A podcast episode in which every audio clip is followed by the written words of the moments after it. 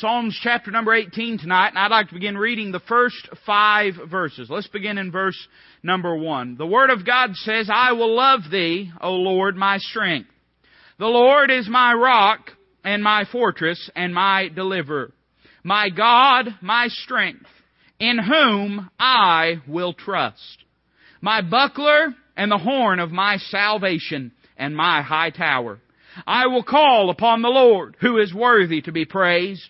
So shall I be saved from mine enemies. The sorrows of death compassed me, and the floods of ungodly men made me afraid.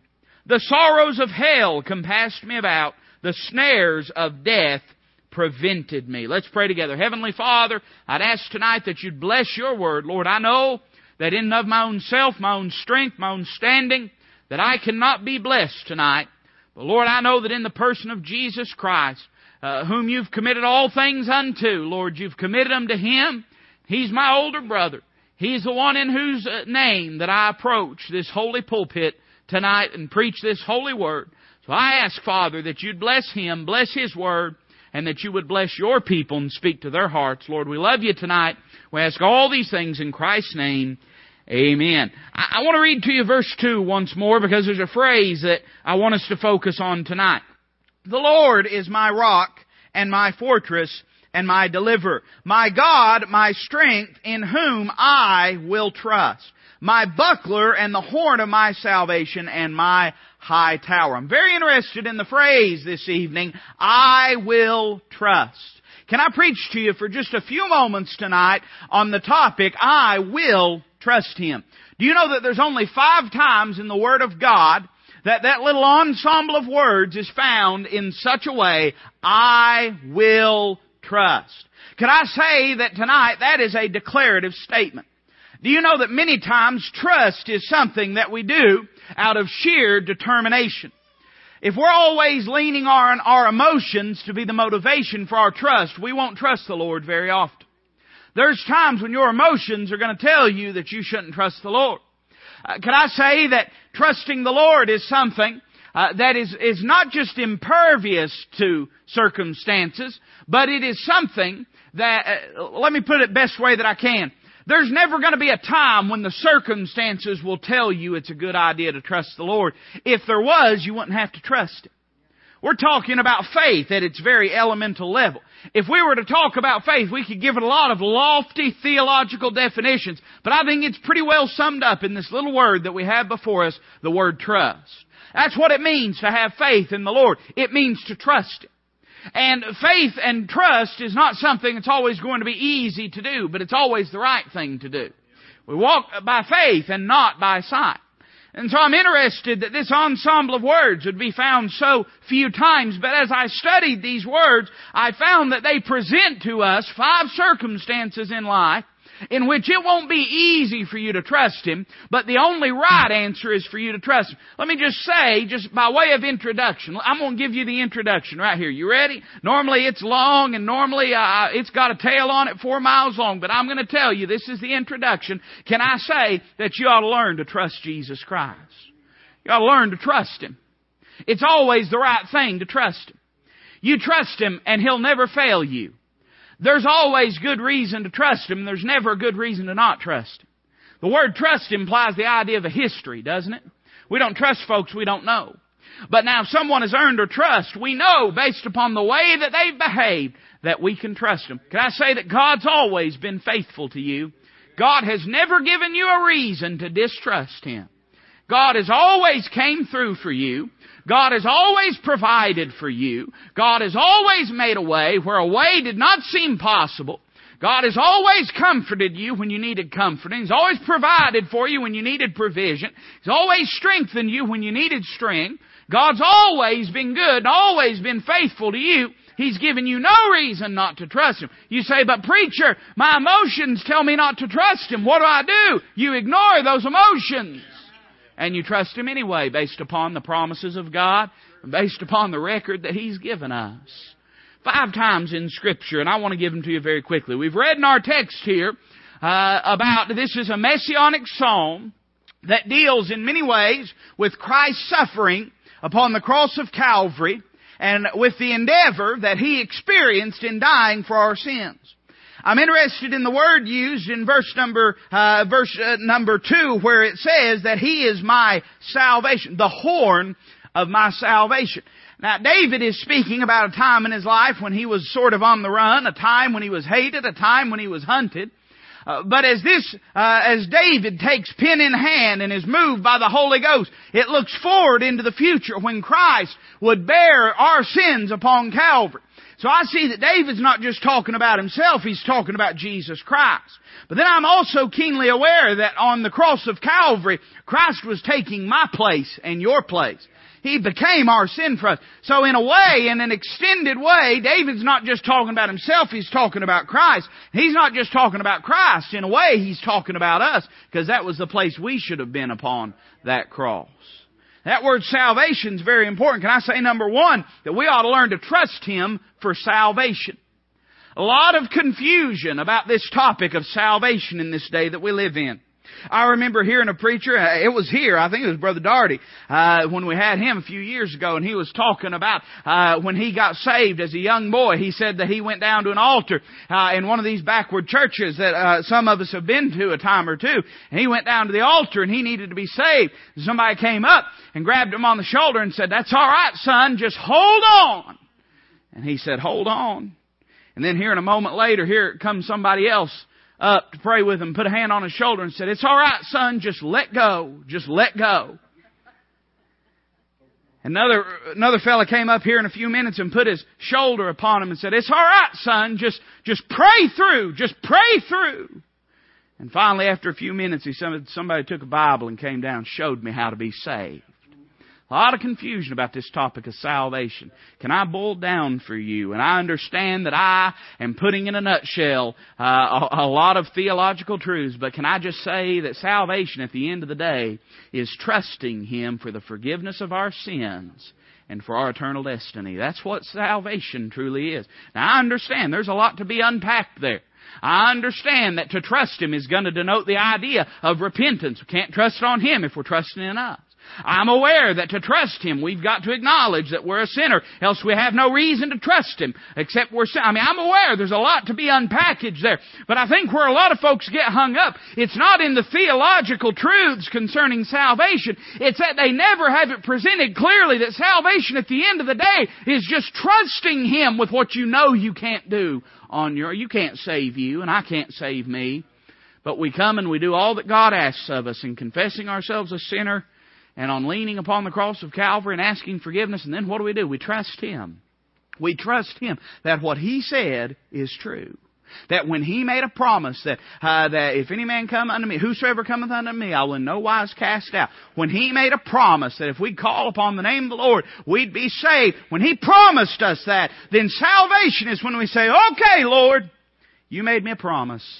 And now I'm going to commit it unto you, and I'm going to trust you, and I'm going to believe your word that what you said is true.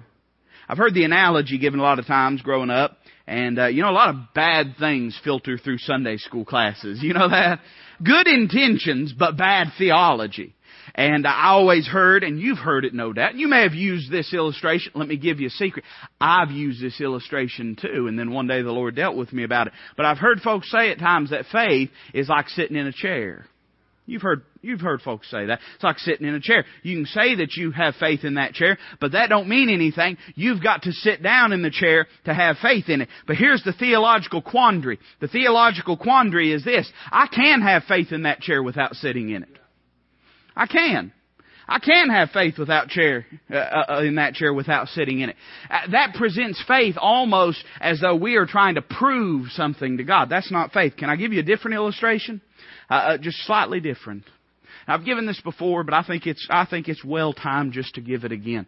Uh, some of you, I don't know if you've ever traveled. If you're like me, they never take the bracelet off my ankle long enough for me to go anywhere. But uh, you know, uh, let's say that you'd saved up your whole life and you wanted to go somewhere and you wanted to take a trip. Where's a place you'd like to go? Somebody holler something out. Hawaii. Okay, you want to go to Hawaii. You've got everything squared away and everything's done and everything's ready. But here's the problem. Do you know that you can buy all the clothes you need for the trip? You can buy all the supplies you need for the trip. You can have in your mind, I really want to go on that trip. You can plan that you're going to go on that trip. Do you know that none of that will get you to Hawaii? None of it. Do you know you can go down and you can buy the airplane ticket? Now let me say that, that thank the Lord that the ticket's been paid for. But you can go down, you can pick the ticket up. I say you can go down, you can pick the ticket up. You can read the ticket. You can believe that the ticket is true. Do you hear me? You can believe that the ticket is true. You can believe that that ticket is paid for, that a way has been made, and still not get to Hawaii. Joe, you can go down, you can stand at the airport, you can look at the plane that take you there and you can believe that that plane has the capacity to get you there. I, am telling you something real tonight and something important, so hang with me. You can look at that plane and you can believe that that plane could get you there in all sincerity. But that won't get you to Hawaii. You say, what's going to get me there, preacher? You gotta climb on the plane. Put your life in the hands of the pilot. Let me tell you the problem. We have uh, equated uh, biblical conversion to academic acknowledgement. And we got lots of people that believe that Jesus is the Son of God. They believe that He uh, lived. They believe that He died for their sins and mine. But they have never come to the place where they're willing to quit leaning on themselves, their religion, their righteousness, their denomination, their church membership, their baptism, their heritage, and cast themselves helpless before the cross of Calvary and prayed like the old preacher did, Lord, do for me what I can't do for myself. Save me from my sins. And I'll trust you. I'll trust you. We got to learn to trust Him for salvation. If you if you've never trusted Him for salvation, you've never been saved. Now let me say that I'm thankful that it's not faith that gets us to heaven. You hear me? It's not faith that gets us to heaven. It's faith that gets us to Christ. It's Christ that gets us to heaven. You say, why does that matter, preacher? Because there's times I've not trusted Him like I ought to. But I'm thankful when He saved me that I was indwelt by the Holy Ghost and sealed unto the day of redemption by the Holy Spirit of promise. I'm thankful for that. So don't misunderstand me. I'm not saying if you've uh, had some difficulties in your life, if you've stumbled, if there's been times when you've not been all that you should be for the Lord. I don't know any of us that's been all that we should be for the Lord. I'm not implying that you lose your salvation. What I am saying here tonight is that the point of salvation is when the sinner quits depending on anything else and says, I will trust only in the finished work of Calvary. I will look to Jesus Christ, not just to have lived and died and resurrected, but to now be living and risen. I will speak to Him and ask Him to forgive me of my sins. He's alive and able to save in this day that we live in. We're going to have to trust Him for salvation. Let me give you a second thing tonight. Turn with me in your Bibles to Psalms chapter 55. Psalms chapter number 55. You're already there in the book of Psalms. Shouldn't take you long to get there. Psalms chapter number 55, and I'm turning with you tonight. I usually have it all marked out, but that's a little unfair because I know where I'm going to go and you don't. Amen. Psalms chapter number 55, and I'd like to read two verses to you in Psalms chapter number 55. Uh, look what it says in verse number 22. The Bible says, Cast thy burden upon the Lord, and he shall sustain thee. He shall never suffer the righteous to be moved. But thou, O God, shalt bring them down into the pit of destruction. Bloody and deceitful men shall not live out half their days, but I will trust in thee. Could I say that we need to trust him for salvation? It's the only way we can be saved is if we're willing to trust him for salvation. But for the believer, number two, I'd say that we need to learn to trust him with setbacks in our life. David, that's really what he's talking about. We can call it, uh, you know, by a thousand different names, but what did old Shakespeare say? A rose by any other name? Still a rose. We, we can call it by a hundred thousand different names, but at the end of the day, that's what he's talking about in verse 22 when he says, cast thy burden upon thee. You know what a burden is. A burden is a hindrance, is an obstacle, is something that has impeded your path and stopped you from doing what you had sought to do. David is talking about these difficulties, these setbacks in life. Can I say these things we don't understand, these things we can't figure, these things we can't make sense out of? We're going to have to learn to trust Him with those things. Can I give you a, a, just a grain of truth? Do you know that if God loved you enough to send His Son to Calvary for you, He probably loves you enough to sort out and work out your life if you'll just trust Him with it. You know where a lot of folks make a mess out of their life is not trusting the Lord with it. You say, how do they do that, preacher? They try to do things their own way. Rather than doing it the biblical way, as God prescribes in His Word, putting the Lord first and then trusting Him with everything, you'd be amazed what God can do for you if you'd learn to trust Him. If you'd learn to give it to God first and take what's yours second, you'd be amazed what God can do for you. Do you realize that the Lord's hand is not shortened? Do you realize that the Lord is able to work in your life? There is nothing that hinders God from working in your life and doing what needs to be done except that which is expedient for your spirituality.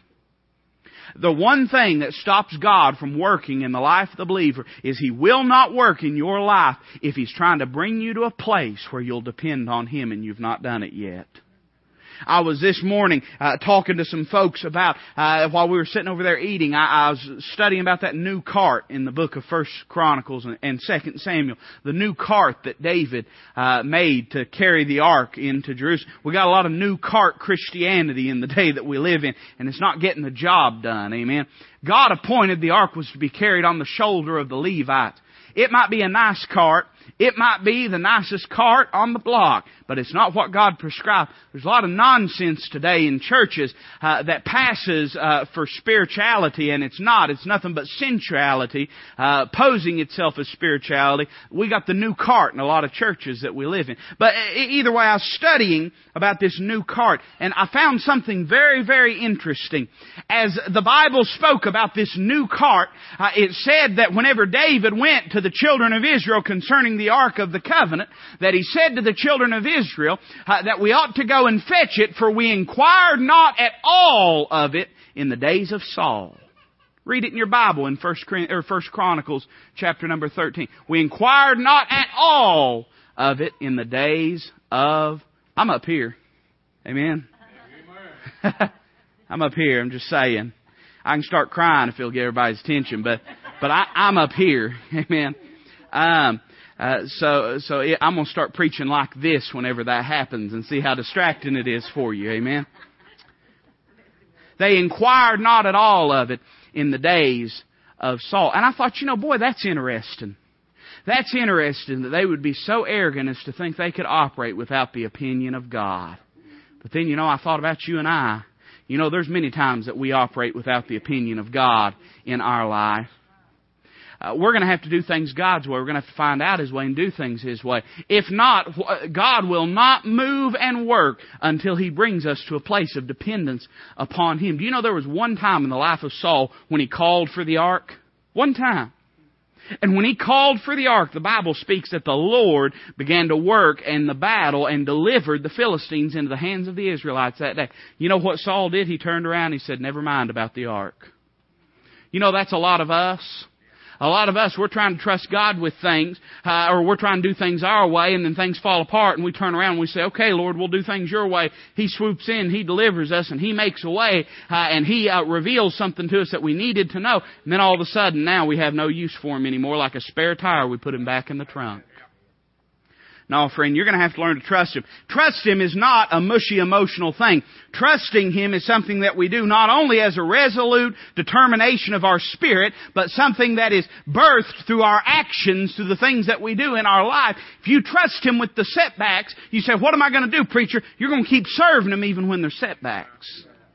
You're going to keep serving Him even when there's set, even, even when the sick bed comes, you're going to keep serving Him. Even when the marital problems, you're going to keep serving Him. And I'm not saying that we don't go through problems in our life. I'm very well aware that we do. I'm not trying to diminish or minimize those problems. I'm merely saying when those problems come, you've got to learn to trust Him. He knows what He's doing. He knows what He's doing. We're going to have to learn to trust Him with the setbacks. I want to show you a third thing tonight. We got to trust Him for salvation. We got to trust Him with setbacks. Look at uh, chapter number 56. The Bible says, you're right there at it, chapter 56, look at verse number 1. Be merciful unto me, O God, for man would swallow me up. He fighting daily oppresseth me. Mine enemies would daily swallow me up. For they be many that fight against me, O thou most high. Look at verse 3. What time I am afraid, I will trust in thee. We're going to have to learn to trust Him for salvation. We're going to have to learn to trust Him uh, when there's setbacks, but we're going to have to learn to trust Him when we're scared. I, I, I don't know. You may not be like me. But I get scared sometimes. You say, preacher, scared of what? Oh, it could be any number of things. Usually it doesn't have much to do with somebody coming in my home or hurting me, although that happens. Usually it don't necessarily have to do with uh, some car crossing the center line, but sometimes we get scared of things like failure and rejection. We get scared of being hurt. We get scared of what folks are going to do to us, uh, not physically, but emotionally. And sometimes it's difficult to trust, and it's difficult when when we live in a consistent life of fear. It paralyzes us from doing anything for Jesus Christ. You're going to have times in life it's going to be scary. I'm raising a kid. You think it ain't scary? Sure, those of you that have done it, you know. Now imagine you raised them whenever. Now imagine raising them today. My, my fellow daddies can testify, and mamas too. It's scary. What do we do with that fear? We don't dismiss it. We don't dismiss it. We destroy it through trust.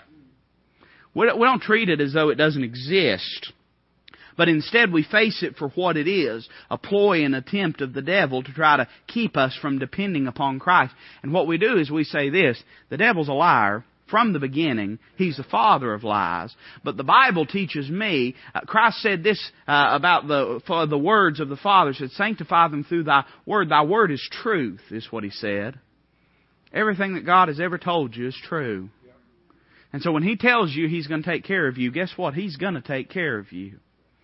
We've got to learn to trust Him in those moments of fear and those moments of panic. We all have them. I don't care who you are. We all have moments of fear and of panic when it seems as though our emotions will overwhelm us and drive us to a point of madness. What do we do during those times? We stop, we slow down, we take a moment, and we remember that God's still on His throne. Oh, this isn't very theological, but this will help you tonight. We stop, we take a moment, we remember that God's still God, and He's still on His throne. And then we purpose we're going to trust Him. I have those moments, and I guarantee you do too. That's how you address it. We got to learn to trust Him when we're scared. Notice a third thing. Turn with me to uh, the book of Psalms, chapter 61. Psalm 61. Just a few pages for you. Psalm 61. Look at verse number 1. The Bible says, Hear my cry, O God. Attend unto my prayer. From the end of the earth will I cry unto thee when my heart is overwhelmed. Lead me to the rock that is higher than I, for thou hast been a shelter for me and a strong tower from the enemy. I will abide in thy tabernacle forever. I will trust in the covert of thy wings, Selah. We've got to learn to trust him for safety.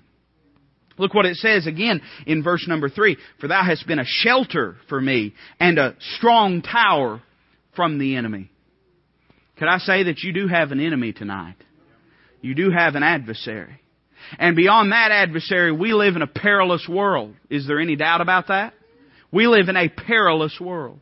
And in this world of peril and danger, there's times that that fear that I spoke of a moment ago can overwhelm and overtake you. Uh, do you realize, I, I mean, listen, we're nuts if we're not scared half the time. I, I mean, I'm being honest with you. I, I'm not, I'm not contradicting what I just preached. I'm saying in the natural flesh, if we're not scared half the time, we're nuts, because there's a lot to be scared of. Turn on your news sometime. Turn on your news sometimes. Diseases that have never been in this country are in this country now. A threat, a, a political, religious, quote unquote, violent threat exists in this country right now. Folks getting beheaded. It's a scary time. But we've got to learn to trust God for our safety, for the safety of your children, for the safety of your grandchildren.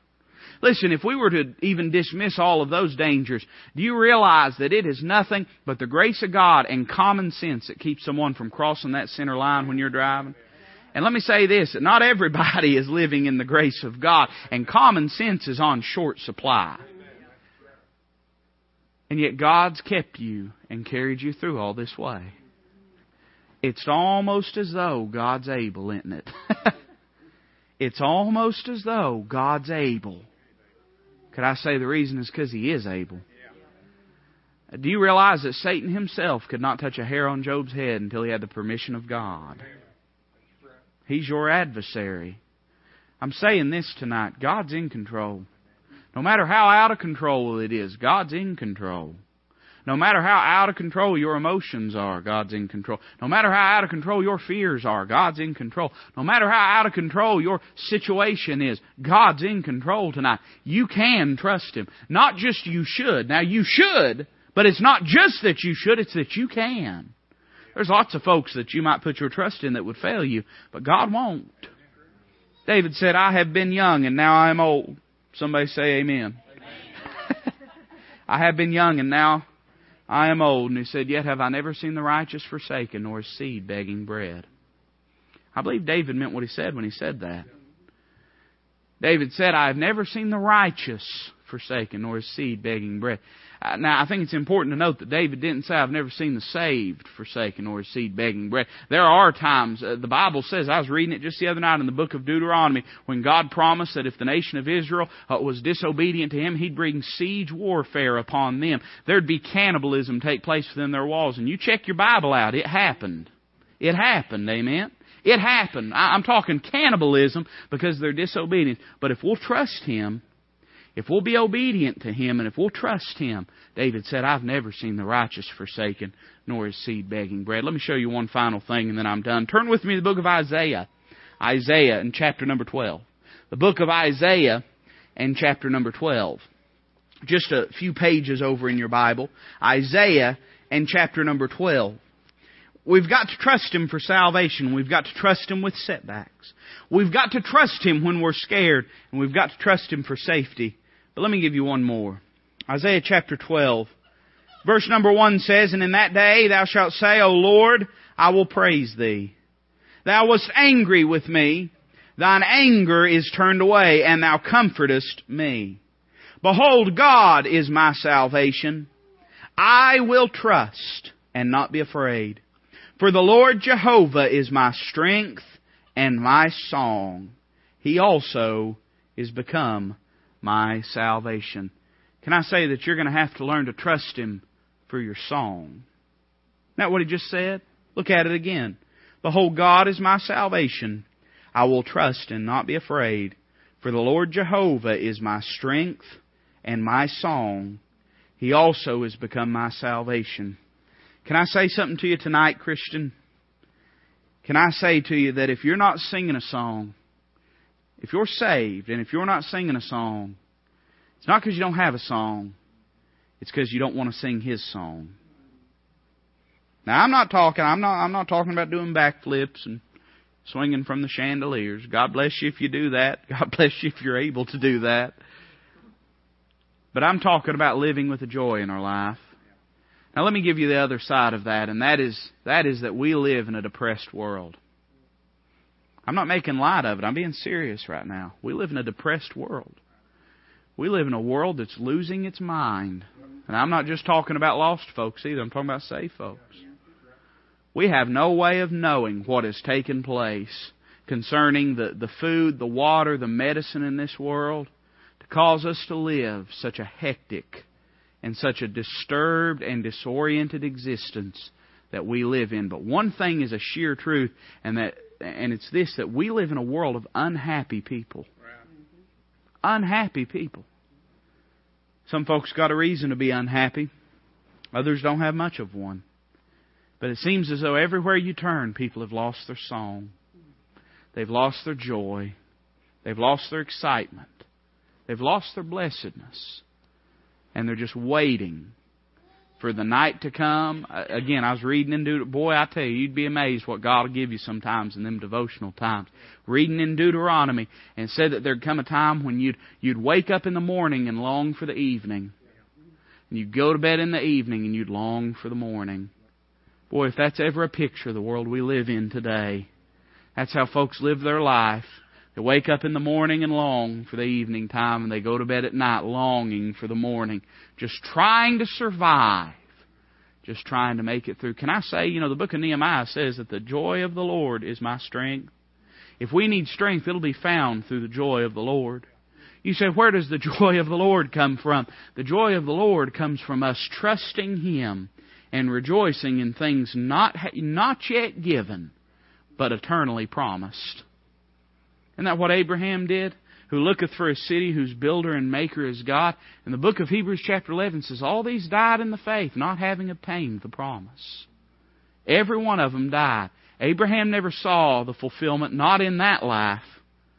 And yet Abraham had the joy to be able to go through his life and serve the Lord in circumstances that most of us could never fathom. We're going to have to learn to trust Him. Preacher, I don't have a song. Well, no, if you had a song, you wouldn't have to trust Him for a song. There's sometimes that we praise God on credit. There's sometimes we praise Him on, on emotional credit. We praise Him when we don't feel like praising Him. You remember what David said in one of the Psalms?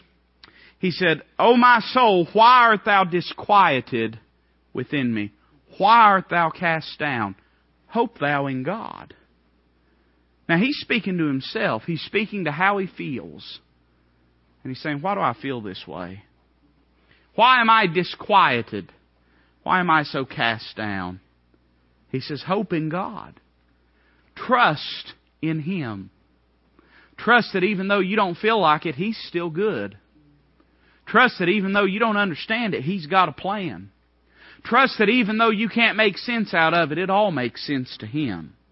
And one day it will make sense to you. If we only praise Him when we feel like it, the devil will make sure we don't have very many opportunities to praise Him. That's just the truth. You know that Isaiah goes on to say, I will, I will draw with joy water out of the wells of salvation. You know what Isaiah is saying there? He's saying, There is a well within me. There is an experience within me. And there's times when the water isn't up on top, when I've got to let my bucket down and I've got to get some. I've got to get some from what I used to have when I took that drink. And I've got to draw it up and I've got to drink of it again. Let me tell you that if you don't have a song to sing about anything else, you've got a song to sing about the day that the Lord saved you.